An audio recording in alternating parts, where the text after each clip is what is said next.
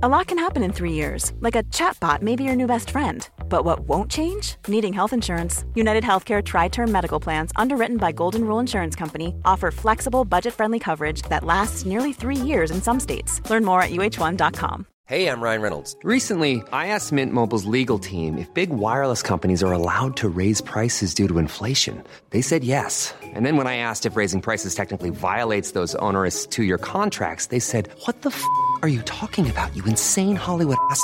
So to recap, we're cutting the price of Mint Unlimited from $30 a month to just $15 a month. Give it a try at mintmobile.com slash switch. $45 up front for three months plus taxes and fees. Promo for new customers for limited time. Unlimited more than 40 gigabytes per month. Slows. Full terms at mintmobile.com.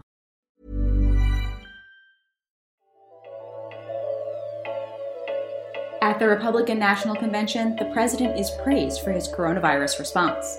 Nursing homes, hospitals, and laboratories will need to start reporting metrics to Medicare or face fines. And Amwell gets a big investment from Google. All that and more on today's episode of Gist Healthcare Daily. It's Wednesday, August 26th, and I'm Alex Olgin with Gist Healthcare Daily, where I get the headlines and health business and policy news in under 10 minutes. If you like the podcast, please leave us a review. It helps other listeners find the show.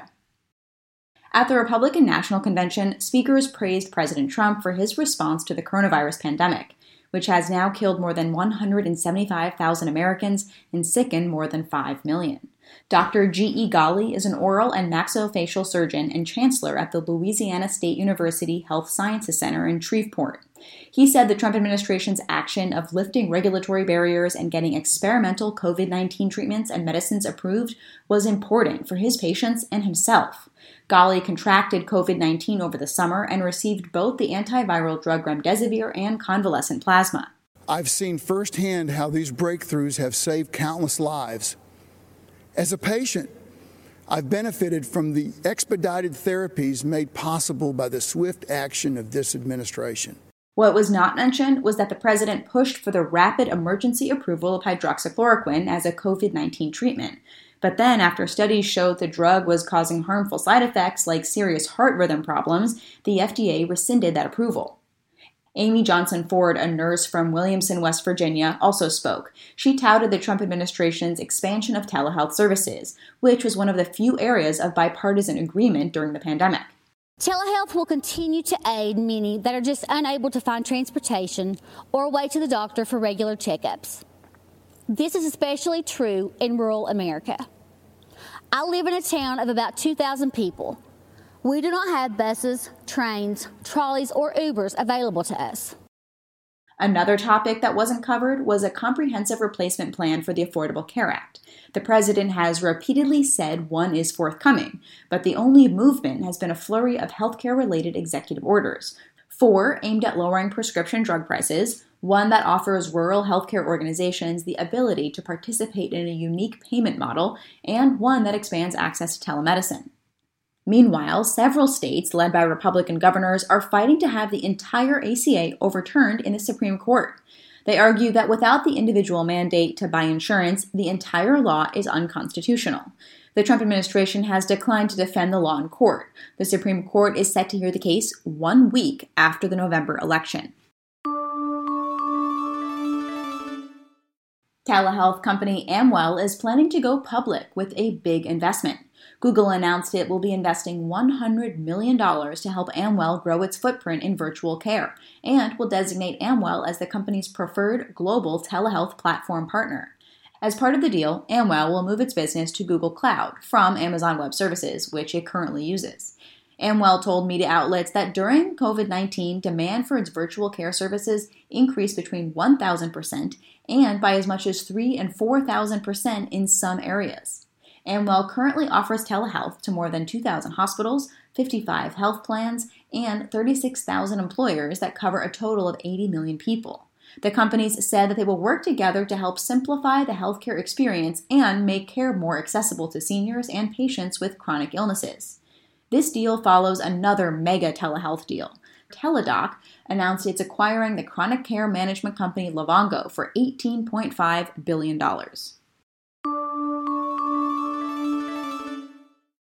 The Centers for Medicare and Medicaid Services announced a host of new requirements for nursing homes, hospitals, and laboratories. The agency said on Tuesday that nursing homes will be required to regularly test staff in order to continue getting reimbursed by Medicare. The frequency of that testing will depend on the prevalence of the virus in the local area. Nursing homes will need to offer testing to residents who have symptoms or if there is an outbreak.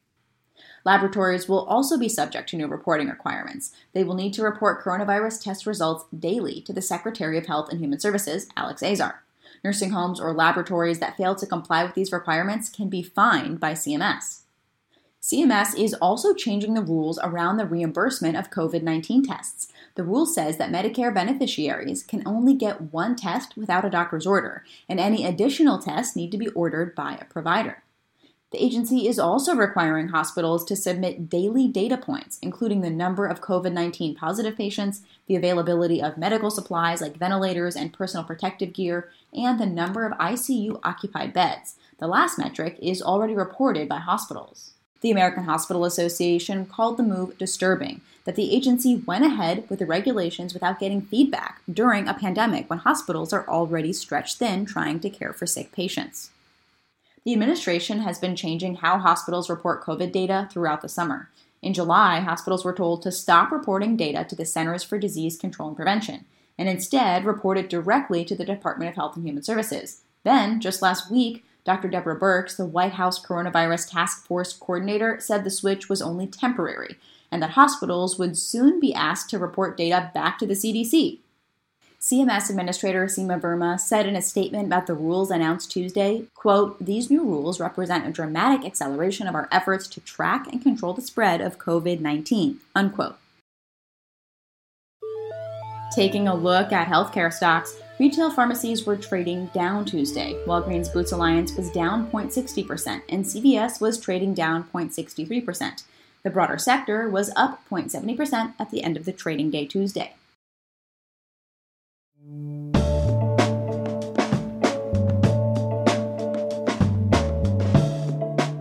Thanks for listening to Gist Healthcare Daily. I'm Alex Olgin. You can check out more insights on healthcare business and policy news on gisthealthcare.com.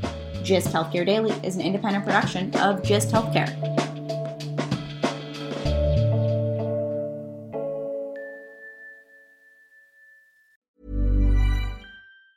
Ever catch yourself eating the same flavorless dinner three days in a row?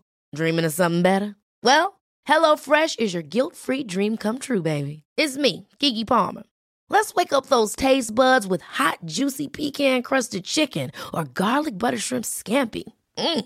Hello Fresh. Stop dreaming of all the delicious possibilities and dig in at HelloFresh.com. Let's get this dinner party started. Hey, it's Paige DeSorbo from Giggly Squad. High quality fashion without the price tag? Say hello to Quince.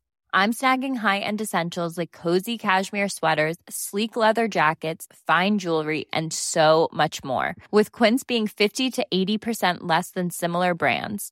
And they partner with factories that prioritize safe, ethical, and responsible manufacturing. I love that. Luxury quality within reach. Go to quince.com slash style to get free shipping and 365 day returns on your next order.